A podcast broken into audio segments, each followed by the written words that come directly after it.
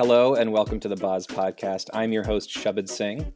Today we'll be talking to Jyoti Kaur Rekhi about internet civil liberties in India, as well as the ever-evolving story of Pegasus, a spyware that is implanted on thousands and thousands of phone numbers around the world, including 40 phone numbers of Indian journalists, particularly with dissenting opinions to the Indian state.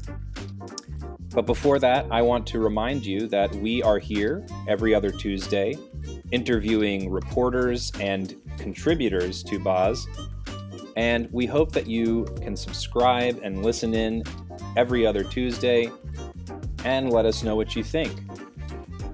When you subscribe and leave a review on the podcast, it helps other people find us. So please do that if you like what you hear. Also, please subscribe to Baaz itself and consider supporting us financially. Baaz runs on your generosity, and we appreciate every bit so that we can continue doing this quality work, representing a unique lens of Sikh and Punjabi diaspora, as well as important information and reporting on issues in India itself.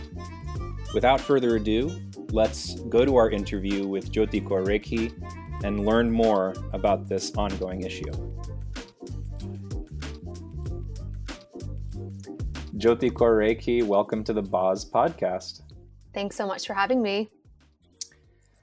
So we have some important topics to discuss today from some of your recent reporting on internet freedoms and state surveillance. But before we get into that, I wonder if you could just tell us a bit about yourself and what brings you to writing for Baaz and covering these stories. Yeah, definitely. So I worked in the mainstream media as a news reporter on TV for about 5 years here in the US. And I've always been interested in the bigger picture. I've always wanted to work internationally. And so I ended up going back to school in London, and I got my master's in international public policy. And then I was planning on doing some traveling before my graduation. My parents were going to come to England, and I was planning to go to India and Pakistan. But then, of course, COVID happened. So instead, minor inconvenience. So and then I ended up actually having COVID, not knowing that I had it, and just taking a really, really long time to recover from it. Oof. So during that time, the farmers' protest began. Right. And so I'm looking all these things up, you know, just trying to understand what's going on. And I come across some work done by Baaz. And I would watch like things on YouTube with my dad daily, and he would kind of explain them to me a little bit more in detail and from his perspective, which was really, really amazing because my dissertation actually had to do with 1984, the Sikh genocide and social movements. I drew some parallels to the civil rights movement. So during this time, the killing of George Floyd occurred too. Mm. So we were able to have these conversations about these two movements in real time. Right. And it was like I was living my master's dissertation. Yeah, incredible. And so I didn't understand something, or I was just trying to learn a little bit more about something me and my dad had watched going on in India. And then I came across Baaz and I was like, this might be something that I would be interested in. Mm. So then it just went from there. Maybe you can tell us a little bit about the things that you've covered and how has this experience been? And I'm sure it's been a learning experience for you along the way. Oh yeah, definitely. I mean, like I said, I worked in the mainstream, but I worked in various markets in New York and in North Carolina. And in doing that, like I definitely covered social movements. I've covered various forms of legislation and important meetings, but I haven't gotten the opportunity to work on such an international level. So I grew up speaking Punjabi. I read it not that fast, but I never had the opportunity to kind of wrap myself around what was going on in India and understand it in a substantial way. Mm. So there's definitely been a learning curve. I mean, one of the most recent interviews I did, it was in complete Punjabi, and my Punjabi it's decent, but it's definitely challenging when you don't speak that language every single day. Yeah, absolutely. So language skills, learning about the world and informing all of us in the process. We love to see it. We love to hear it. And we're grateful. We're grateful for you joining us and for covering this work. So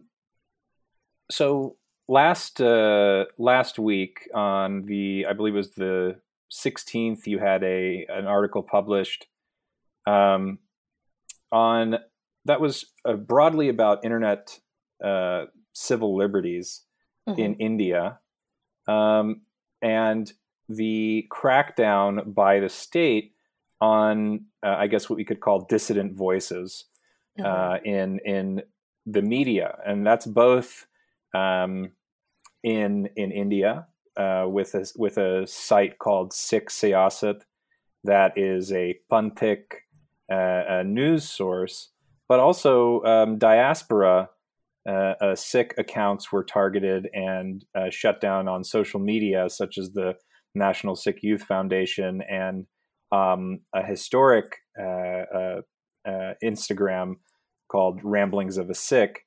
So, what did you learn in the process of investigating this, and maybe what can you tell us further about this story? Yeah, so this is all part of the new IT rules in India, which they were introduced back in February. And social media companies such as Facebook and Twitter were being given 3 months to start implementing them. These went into force, I think, in May. So there wasn't a lot of reporting about this when it originally was presented. And the Indian government says that they've been working on it since way back in 2018. So I spoke with an organization called the Internet Freedom Foundation, who says that they participated in like the public process for this and looking over what these new IT rules would be. They provided feedback, and they said that feedback wasn't listened to. And in fact, these rules were sort of expanded even more to then include certain regulations on streaming services like Netflix or Hulu. And so these rules, they require Twitter and Facebook, WhatsApp to monitor what's being posted online and to take down content or restrict content that the government or that a court rules is either controversial, is not true, or is in violation of Indian law. I see. So were any of these accounts shown? Is there any kind of process that the state shares about how these decisions are made? Or as far as we know, these are, or do we have any knowledge about how those decisions are made?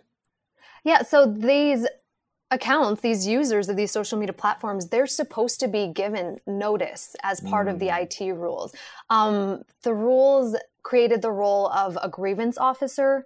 And so that grievance officer is supposed to provide a mechanism for these users to go back and forth with them and understanding these complaints and trying to resolve them. But as you'll see in my article, for those who have read it, a lot of these accounts, a lot of these users, they didn't receive any sort of notice. They were told in the case of, I believe, Ramblings of a Sikh, or it might be the National Sikh Youth Federation. Yeah, it's National Sikh Youth Federation. Their friends were trying to scroll through their timeline on Twitter in India, and they got the notice that the account was restricted and that they couldn't view tweets from that account. Right. So they didn't even know, once they were restricted, they didn't even realize it. It was people in India sending screenshots, letting them know. Okay. Yeah. So clearly these processes are not being followed. And have you seen anything about any kind of recourse or ability for these accounts to complain or, kind of arbitrate being reinstated in those countries? No. Nothing. I haven't. No, not at this point. So it's perhaps, I mean, last week or on our last episode, we spoke about the banning of Jazzy B's social media accounts. Mm-hmm. And you touch on that in that article as well. And the thread, the through line that seems to be connected among these accounts is that they are critical of the Indian state to varying degrees, whether it's Jazzy B talking about the genocide of '84, or supporting the farmers' protests, or Ramblings of a Sikh posting things about Indira Gandhi and her Sikh bodyguard. Mm-hmm. Do we see a targeting of Sikhs in particular here, or is there a broader kind of targeting of these of social media accounts? So I would say that the users of the social media platforms that have been restricted, some felt as though there is a theme. Because under Indian law, if something is seen to, hinder sovereignty or be a risk to national security, then that content could be deemed to be in violation of these rules. So, for posting something about Indira Gandhi and her Sikh bodyguard, that could be questionable. So mm-hmm. I took your question, I took it to the Internet Freedom Foundation because I was seeing a theme. Some in the Sikh community were seeing a theme. So I wanted to ask the experts who they monitor the internet. Like, this is their job. This is what the organization was set up to do. And so, can you tell us a little bit about the Internet Freedom Foundation quickly and before you go into that? Yeah, definitely. So they're based in India. It's a nonprofit organization, and they monitor violations. They're interested in protecting the freedom of speech on the internet. They provide legal assistance to, for instance, media outlets or certain individuals who feel as though they have been, violated, or they have been... I don't know how to put this in the correct terminology, but they provide legal assistance to, media platforms that feel as though their rights were infringed upon. And so and we would say that their approach is ecumenical in terms of they are supporting anybody who's encountering a potential restriction of speech. Yes. And so, and what were their thoughts about your question of whether Sikhs were being targeted in particular? So they definitely believe that the Sikh community is being targeted, but what they said is because they have become the face of the farmers' protest. Mm. And of course, the farmers' protest, the new laws, that is a huge part of the Modi regime's undertaking. The new laws that the farmers are protesting against. That they're exactly, right. So if Sikhs have become the face of that agitation, then of course they're going to be targeted. Mm. And this reminds me, we don't need to go too far off on a tangent, but historically, the visibility of Sikhs has put it in the line of sight of the Indian state in the past. And I'm thinking of the 1980s and the kind of how the militant Sikh social movements that were cropping up around similar issues that the farmers' protests are around in the 80s allowed them to be, as far as the history that I've read, allowed them to be targeted and kind of scapegoated by the state media. Do you see any kind of parallels there to what's going on now? I think that's why people are very nervous. I think that's why people are raising the alarm about this, because we don't want to see, or they don't want to see, history repeating itself. Mm-hmm. So, to go back to what the Internet Freedom Foundation said to me when I brought this question to them is, of course, they felt like the Sikh community is being targeted, but they think that it's more so anyone who is critical of the government that's going to face this sort of behavior. So whether it's those speaking out against, for speaking for environmental justice, or speaking out for, anything, any group that's going to get together and do these mass demonstrations, speak out against the government, they're going to face this sort of behavior. So I imagine, and I don't. I wonder if the. Can you remind me the name of the director of that organization who you interviewed recently? Mm-hmm. Yep, Apar Gupta. So Apar Gupta is. I don't know if they shared this information, but I imagine that you must have religious minorities, ethnic minority groups, anybody who's sort of dissident in terms of their or critical in terms of their rhetoric as it relates to the Indian state are being targeted. It's not just Sikhs, it's anybody who's speaking up. Right. Yep. Hmm. And so now this maybe sets the table a bit for us for the recent uncovering of a spyware called Pegasus. Mm-hmm. What is the Pegasus story as far as we've seen? So it's definitely still an evolving story. Right. But the brief synopsis about Pegasus is that there was a data leak that showed that more than 50,000 phone numbers were showed to be of interest by government clients of the NSO group, which is based in Israel, and they sell the surveillance software that's called Pegasus. Of those 50,000 phone numbers that were leaked, 40 journalists appear on that list. 40 and Indian journalists. Indian journalists specifically. Specifically, yeah. And the number could be higher. Like I said, this story is it's evolving. This is still kind of new. Right. So those numbers could rise. But for now, we know that there's about 40 Indian journalists that were on there. Mm-hmm. So what does this spyware do? So if your phone becomes infected with this spyware, you would not even know it.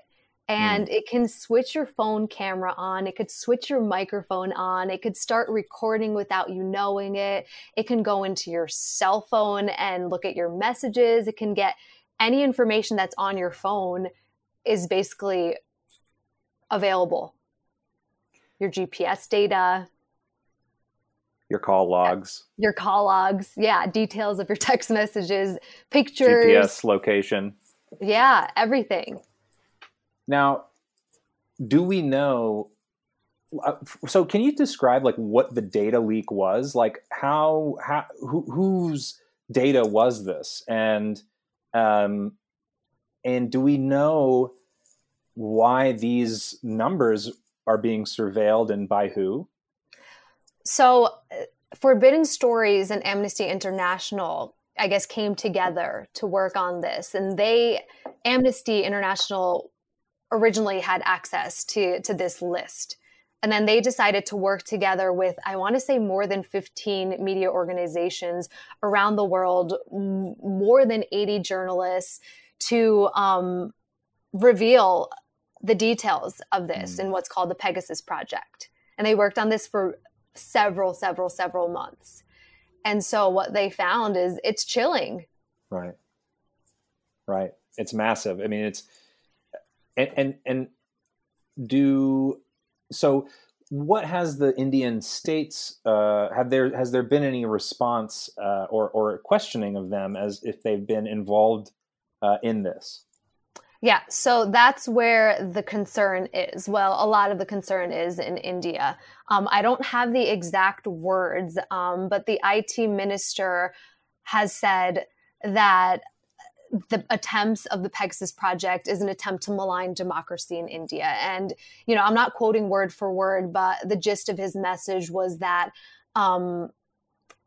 just because of a phone has been shown to have this software on their on it doesn't necessarily mean that that phone was being spied on.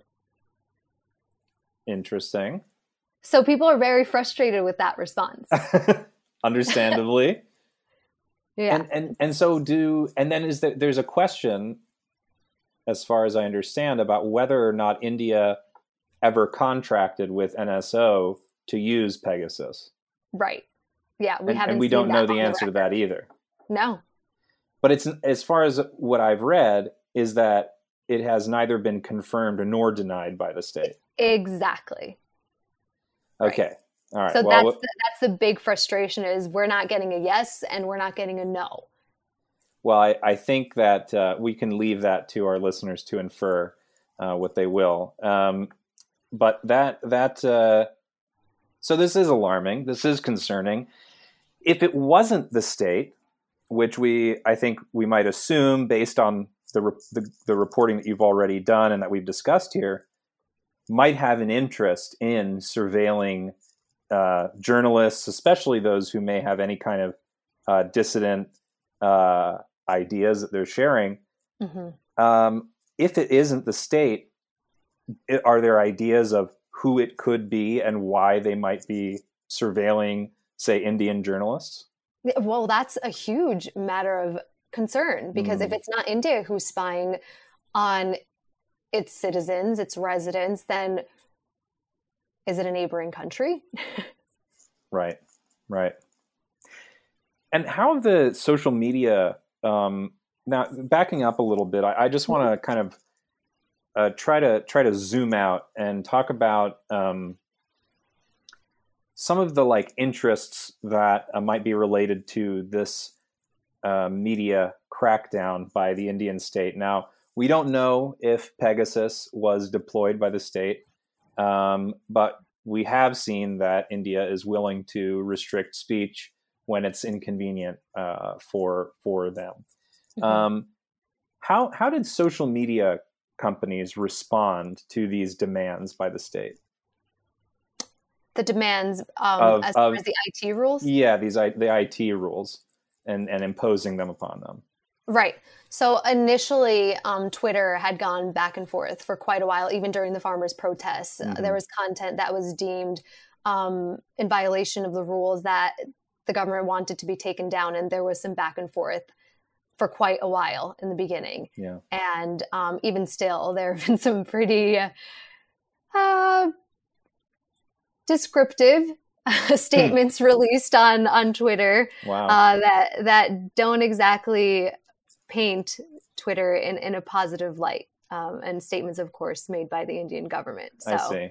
I see. So they're still in conflict, but do have other platforms raised similar concerns? Yeah, WhatsApp actually sued the Indian government because of part of the IT rules call for the first originator of the message to be revealed. I see. Let's say that this message is, expletive, or is deemed to be questionable by the Indian government. Yeah. Then, or if it's something that will hinder security in India, then WhatsApp has an obligation to share where that message originally came from. Well, that's creepy. Yeah. So goodbye protecting your sources if you're a journalist who uses WhatsApp. Yep. I know it's tough because all these new apps are coming out, then there's Signal, and you have 6 different applications to have conversations.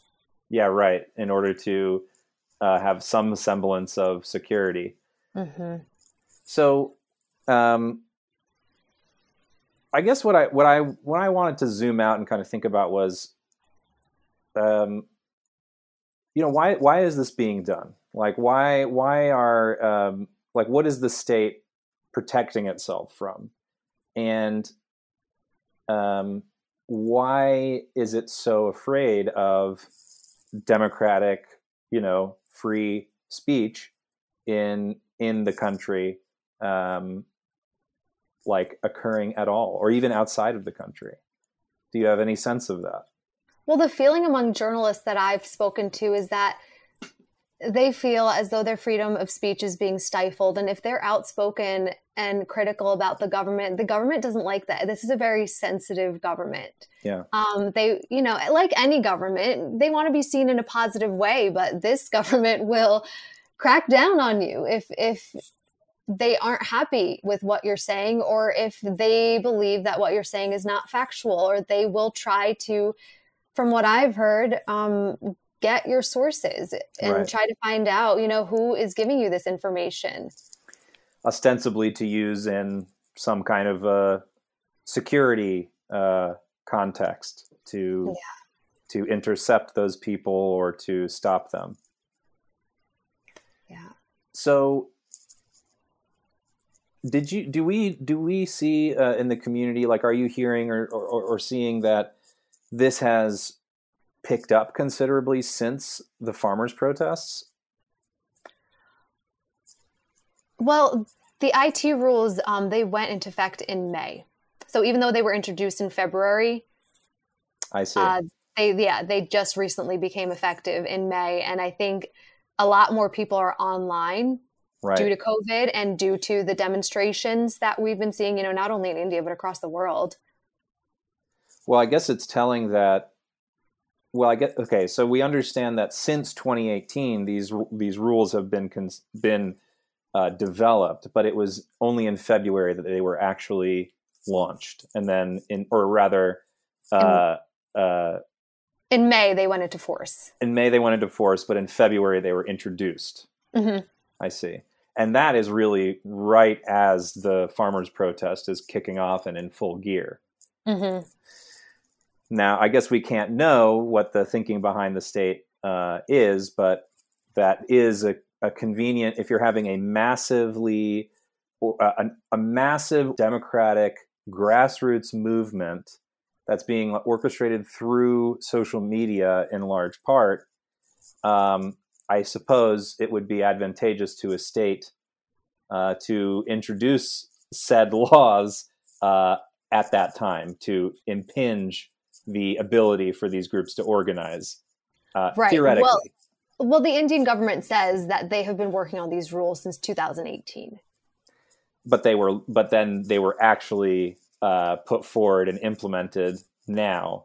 Yeah, right. Okay, so one could draw a correlation. One might be able to draw a connection there.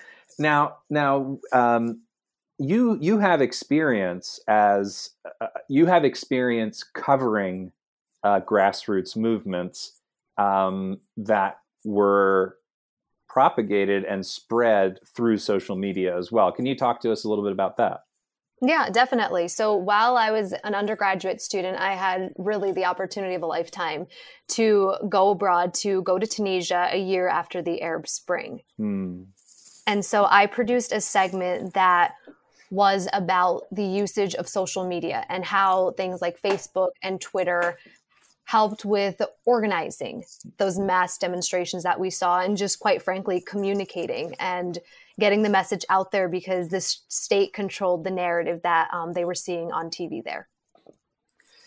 And was there this sort of crackdown on the internet by the states in question?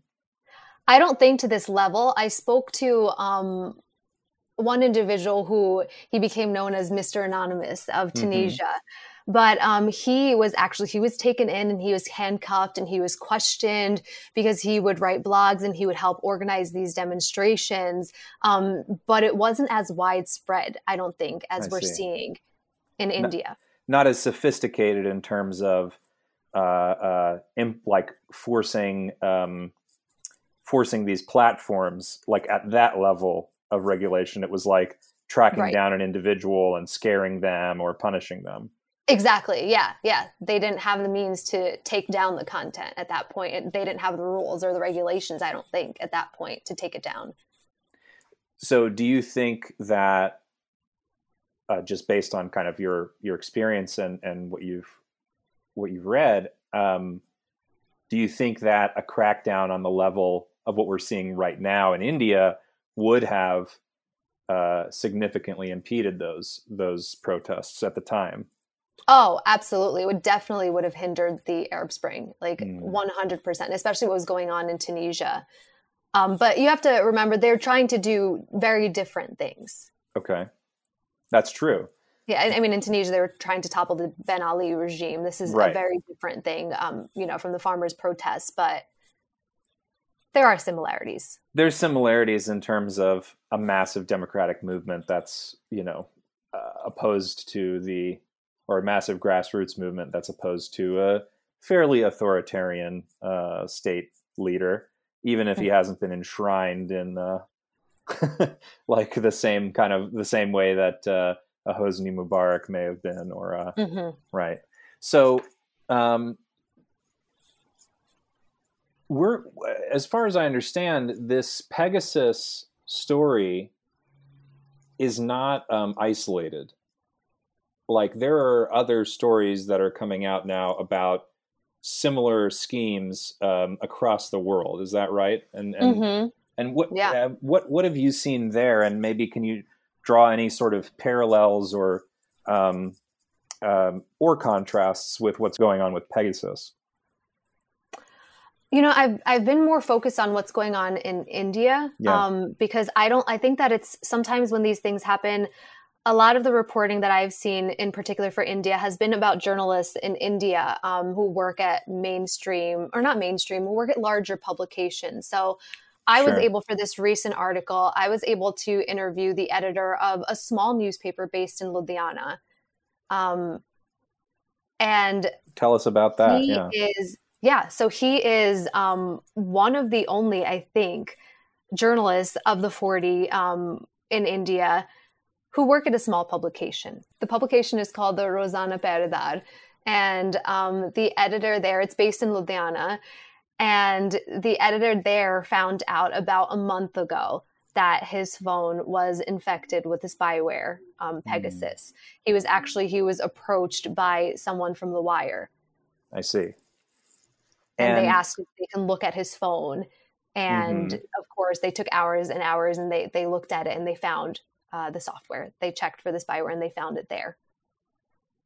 And I mean, what kind of a publication is theirs? Like, what does it cover, and does it have maybe an ideological lens to it? Sure. So it is a Punjabi newspaper. It's written in Punjabi, and in my conversations with him and looking through the content, you know, it is focused on Sikh philosophies. It is a Panthic sort of newspaper. And he said that he believes that he was probably targeted because they are very outspoken about actions taken by RSS, the right-wing kind of militant arm of the BJP. Exactly. And so clearly, again, Sikhs are, I think it seems like we were talking about before, are a part of a broad swath of communities in India who are being targeted here for dissident opinions. Yeah, for being outspoken and critical of the government. We don't want to take away focus from this story, but the reason I'm interested in kind of talking about potential parallels is because I think that, you know, oftentimes as Sikhs, we can feel like we're on our own in terms of the issues we're dealing with. But it sounds like not only across India, but even across the world, there's dissident voices being directly surveilled by some party. We're not exactly sure who. Yeah, and not only that, it's not only journalists, but I mean, if you want to draw parallels across the world, I mean, in France, the French president Emmanuel Macron, just reading some of the latest headlines, like he changed his phone number because I believe that his was found to be infected with Pegasus too. So it's not only journalists; these are government officials as well. And even in India, I know that Rahul Gandhi's phone was found to have been infected with Pegasus as well. This is scary for democracy. I mean, the world's largest democracy, and members of the opposing party, their phones have been infected by this spyware. So the implications that has is huge, whether, you know, canvassing. Voters don't just vote at the ballot. Like, there's a whole process that happens. And, you know, if you have access to your competitor's game plan for this, the upcoming election season, that's nerve wracking, I think, for democracy. Right. So journalists are not the only ones being targeted here. We're having heads of state, heads of major parties being targeted. Obviously, the story is developing still. I mean, we're in the very early stages of information about this, but and you've made it clear, like, the very concerning implications that this has. Do you, kind of, where do you have any sense of where this is going, or do you have any kind of trails that you're now following to continue uncovering information about this? And what can you tell us about that? I think what's really alarming also about this thing with Pegasus is that, it's very easy. And Apar, actually, from Internet Freedom Foundation, Apar Gupta brought this point up to me, and it kind of caused me to think a little bit deeper. If people start mimicking this software, Pegasus is meant to be used, just against criminal and terrorists, and they vet governments before they're able to use this software. But if everyday people like you and me are able to understand how this software is developed and how it's placed in people's phones, everyday people like you and me could be surveilled and not have any idea. Like, you don't need high-grade software like Pegasus. I just worry that people will figure out how to create this software, and that's going to have some pretty frightening implications for the future. Well, unfortunately, I think we may have to leave it at that. But I do hope that we, as this story develops, you'll check back in with us, and you will, I'm sure you'll continue writing about it. And I just want to thank you for sharing this important story and joining us today on the podcast. Thank you. Thanks so much for having me. It was fun talking. All right. All the best.